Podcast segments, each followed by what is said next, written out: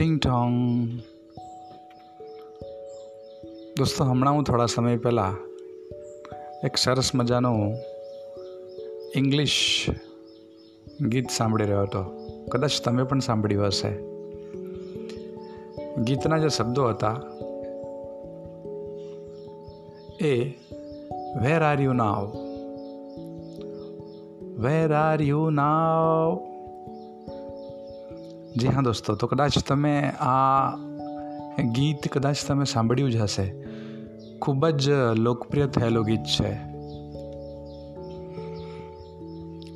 તો એમાં જે સંદેશ છે એ ખૂબ જ કિંમતી છે વેર આર યુ નાવ કારણ કે જીવન હમણાં અહીં છે. આપણે જ્યાં છીએ, ત્યાં જીવન છે. પણ આપણે જીવનને મળી શકતા નથી આપણે. કારણ કે આપણે ક્યાંક અલગ થલગ જગ્યા ઉપર આપણે વિહાર કરી રહ્યા છે આપણે. જેને આપણે કલ્પના વિહાર કહીએ છીએ આપણે.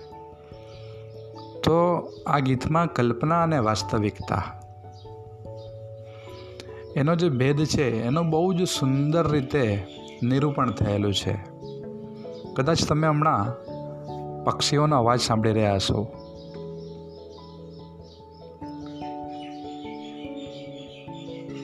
હા, હમણાં પક્ષીઓ બોલી રહ્યા છે આજુબાજુ.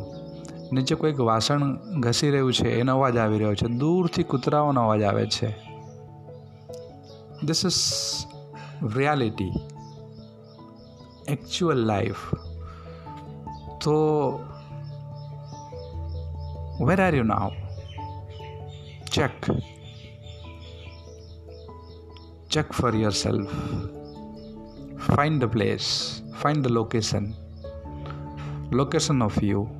Location of life. Where are you now? Check it.